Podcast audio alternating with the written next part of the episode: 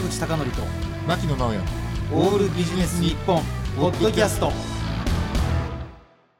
坂口孝則と牧野直哉のオールビジネス日本ではゲストをご紹介しましょう。ウェブテレビ会議システム、ズームでのご出演となります。ライターのあけみんさんです。よろしくお願いします。よろしくお願いしますあのあけみんさんとは、えっと、ご取材を最初に受けたこととか、お仕事何回かしたことがあるんですけど、はいあのバックグラウンドとかめちゃくちゃ面白くて、あの一度出ていただきたいなと思って、この機会をですね、あのいただけることになりました。光栄です。ありがとうございます。えではですね、えっと、ライターあけみんさんのプロフィールを、えっと、簡単にご紹介します。えーディープスとアイデアポケットというアダルトビデオメーカーににて、えー広報としてご勤務なさった後、2009年にですね、フリーランスになられます。えー僕と初めて会ったのは2年ぐらい前だったような気がしますけど、はいえースポニチアダルト面での連載ほか、ここ数年は週刊スパ、えーネットビビなど幅広くご執筆なさっています。えっと、エンタメ、ビジネス系のインタビューや対談構成から、えー糖質制限ダイエット、株、仮想通貨、働き方、ロスジェネ問題など、これ、中年っぽいジャンルでいいんでしょうか？とはいい、中年ですね。ね、でご著書に、幻冬社から発売された、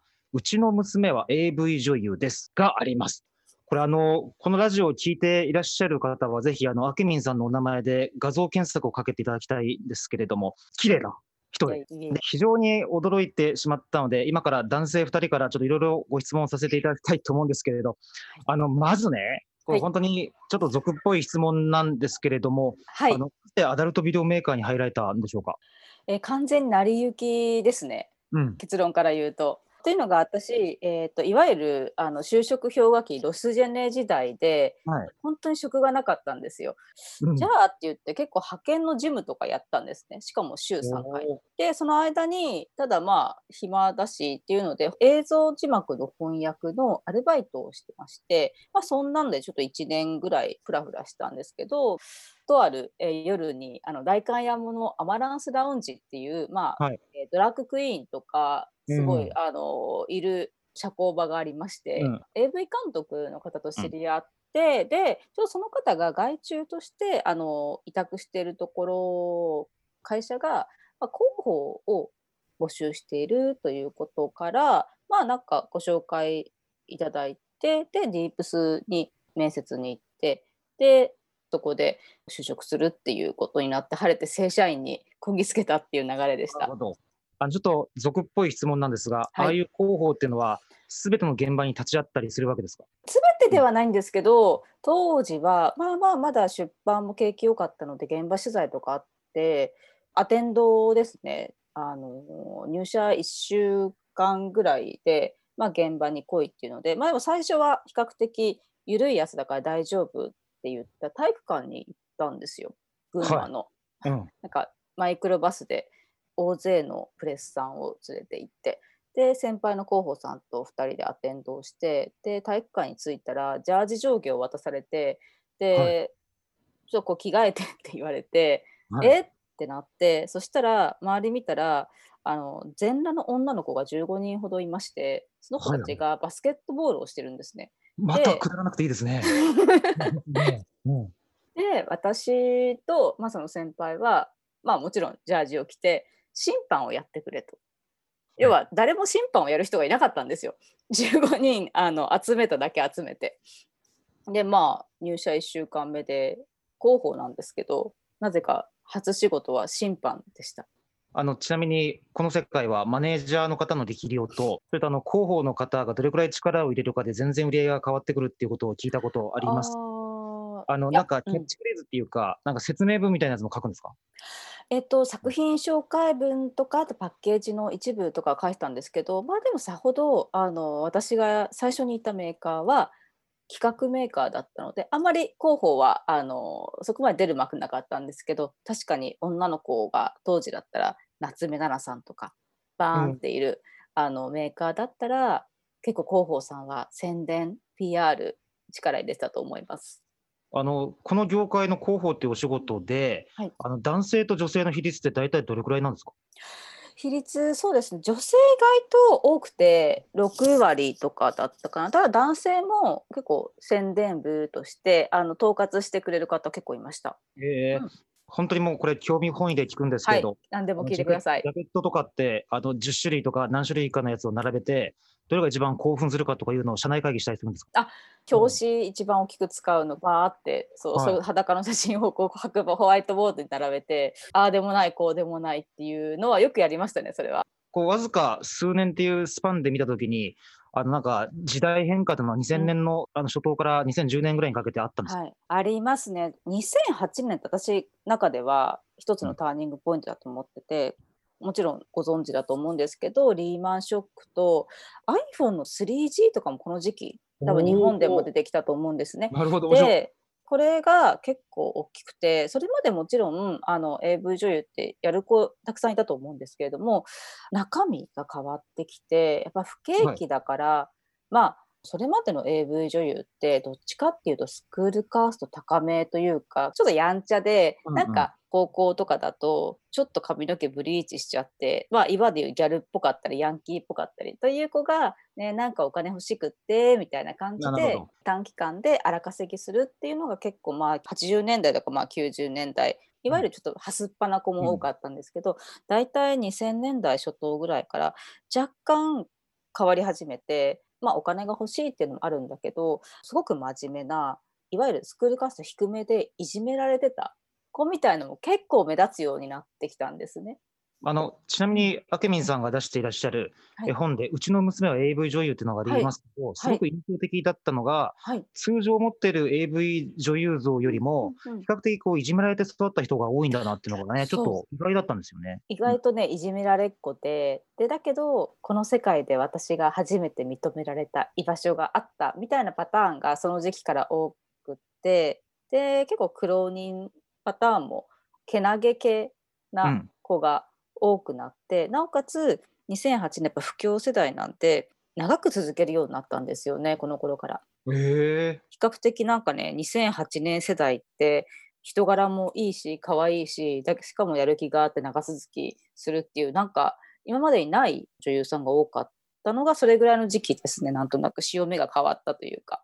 あのというか、一発逆転系から、あのまあいじめられ系なのか、あるいは自己承認欲求系に移っていったってことですか？そうですね。まあ V で自己実現とかあとまあなんか目立ちたいアイドルとかで認められたいっていう子は増えてきたと思います。これはあの牧野さんに振っていいか分かりませんけど、今、本当に恐るべきルックスのレベル高さになってると思いません？もうそれはすごい思いますね。もう、うん。あの、アケミンさんの本を拝見してて、やっぱりその通りだなと思ったのは、はい。あの、すごく親近感を持つ女優さんって、やっぱりうんうん。親御さんがこう、認めてるというか、こう一緒になってね、こうやったらどうだ、ああやったらどうだみたいなことを言われることがあるっていうのが、ちょっとやっぱすごく私はかなりショッキングというか、あけみさんのご本を読ませていただいて、すごくはい。変わってるなっていうことを、変わり始めたっていうことですね。始めたっていうのもあるかも。うん衝撃的なエピソードで、親御さんが毎回お中元を聖母送ってるっていうのは、ちょっと微笑ましかったですよね。そう。律儀なというか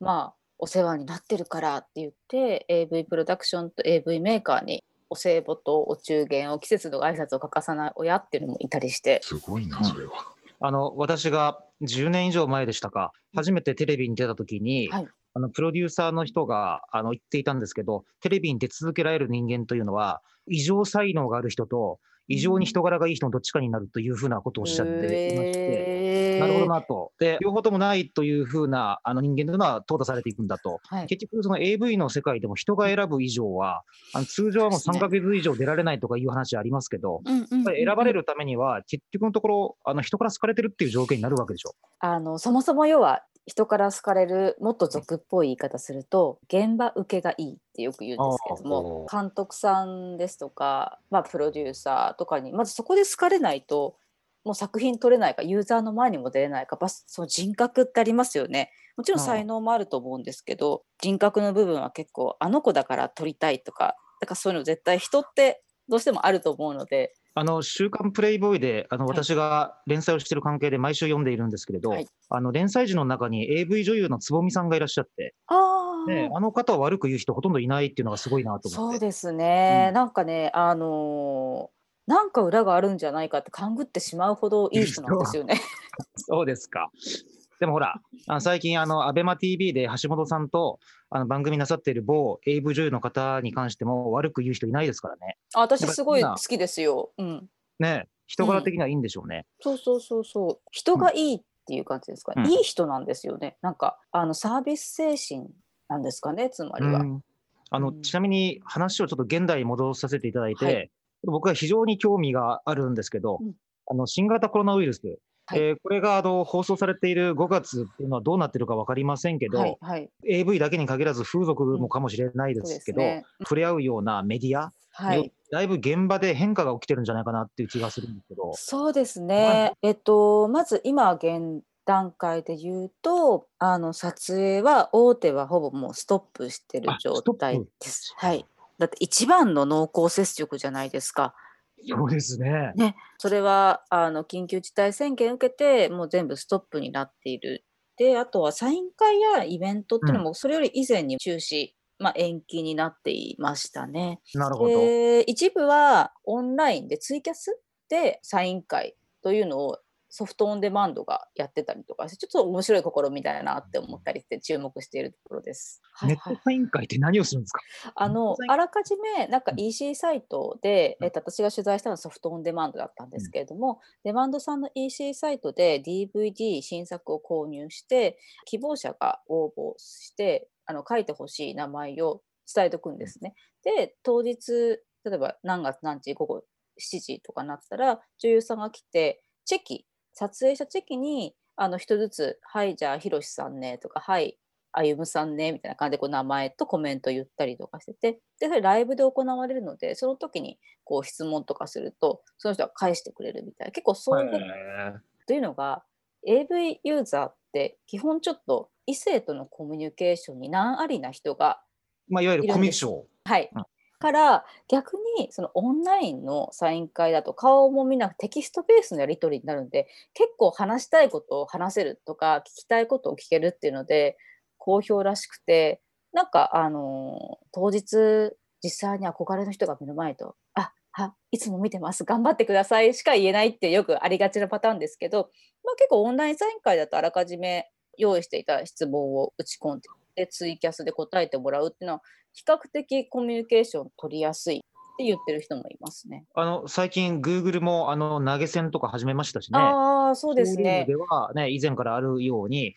もしかしたらちょっと1日10万円とか80万にはならないかもしれないけれど、そうあの少しでもちょっと収入の足しにして、まあ、うん生き残ってうんうんないってことなんでしょうね。そうですね、そういう投げ銭システムってすごいいいと思いますし、まあ、うんただそこの取り分を、まあ、どうするかっていうのは多分、まあ、事務所さんとメーカーさんどっちになるかっていうのは多分それぞれ話し合うと思うんですけどすごくチャンスはあると思います。あの実際脱いだりはしないでしょうけど、うんうんうん。あの心を脱ぐっていうとちょっと変だけれど、本音とかを聞けるっていうのがファンにとってはいいかもしれませんね。オンラインキャバクラっていうのもできたっていうのをちょっと聞いたりもしたんで、ね。うん、アイドルとかあとまあワンチャン触れ合えるチャンスっていうのはあるんじゃないかなって感じはします。ちなみにあの明水さんが著書であの AV 女優のインタビューとか、うんうんね、あの AV 女優の方が書いた小説っていうのはたくさんありましたけれど、はいね親御さんとの関係にこうフォーカスを当てるっていうのは非常にこうユニークな本だなと。あーありがとうございます。タイトルズバリなんですけれども、あの普通 AV とか、まあ、風俗の仕事もそうなんですけど、